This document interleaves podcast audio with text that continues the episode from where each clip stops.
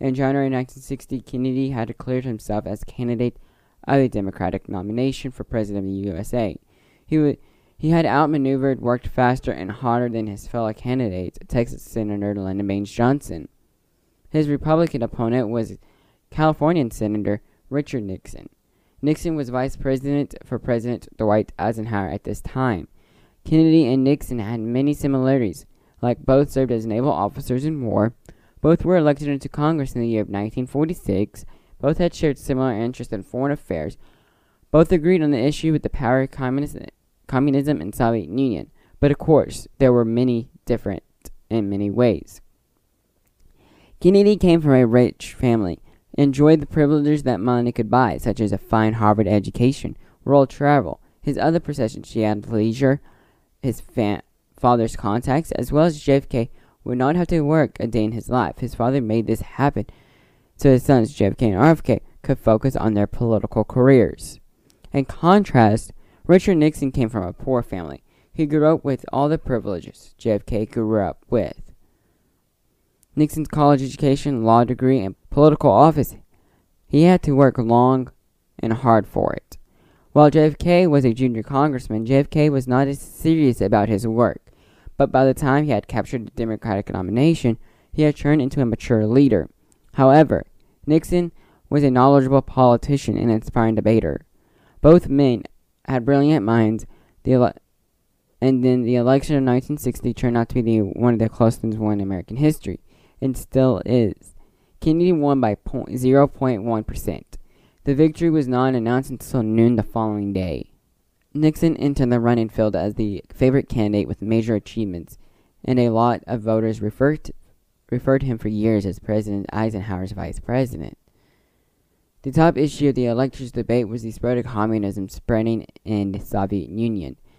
Nixon was anti-communist pol- politician, which was respected by many Americans, especially in the height of the Cold War. When JFK started to run for president, he had so many disadvantages if he won. He would be the first Catholic president, and during this time, there during this time frame, there was a lot of hostilism going around that could prevent um, a Catholic from becoming president. Kennedy argued that he would not, he wouldn't be a Catholic president, but a president who was Catholic. He persuaded enough people that a person's faith should not keep them from being in office. Kind of gets goes along with the First Amendment of the Bill of Rights, freedom of religion.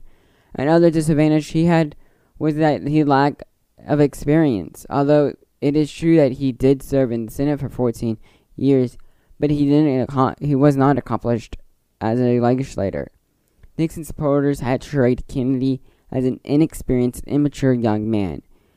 He was only 43 and did not make take his time in Congress seriously. They also had argued that because of his lack of experience was unqualified for president.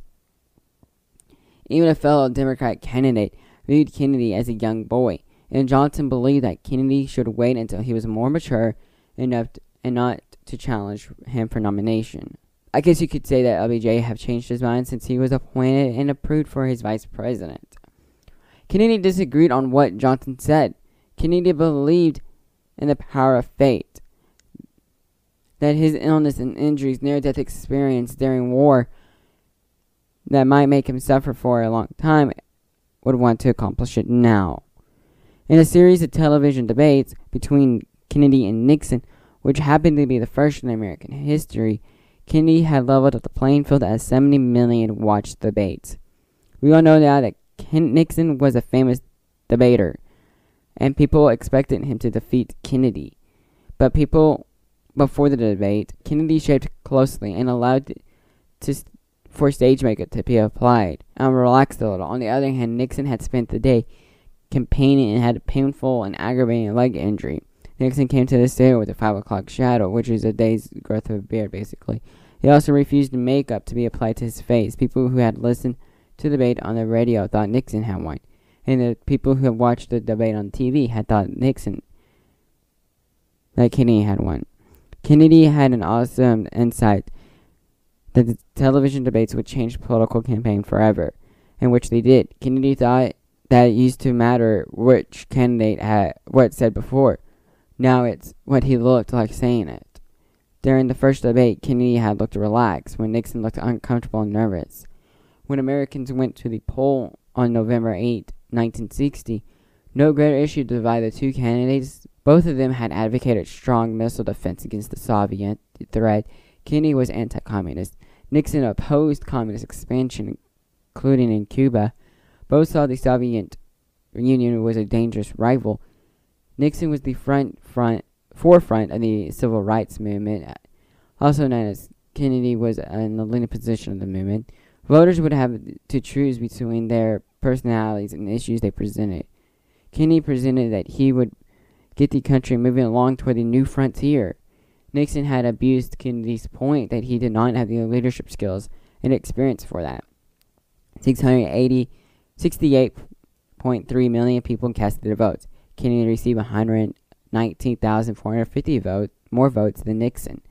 Nixon had lost by two tenths of 1% of the popular vote. And we all know that Kennedy won the whole election. That's going to wrap up episode 2 of the JFK podcast, the election of 1960. Peace. This is History Talks with History Buff 1836, a podcast about the assassination of 35th President of the United States, John F. Kennedy. Welcome back to History Web. Once again, History Buff 1836 here on today's episode of the JFK podcast. We're going to be talking about the election of 1960 since the last episode was more, mostly about the election fraud.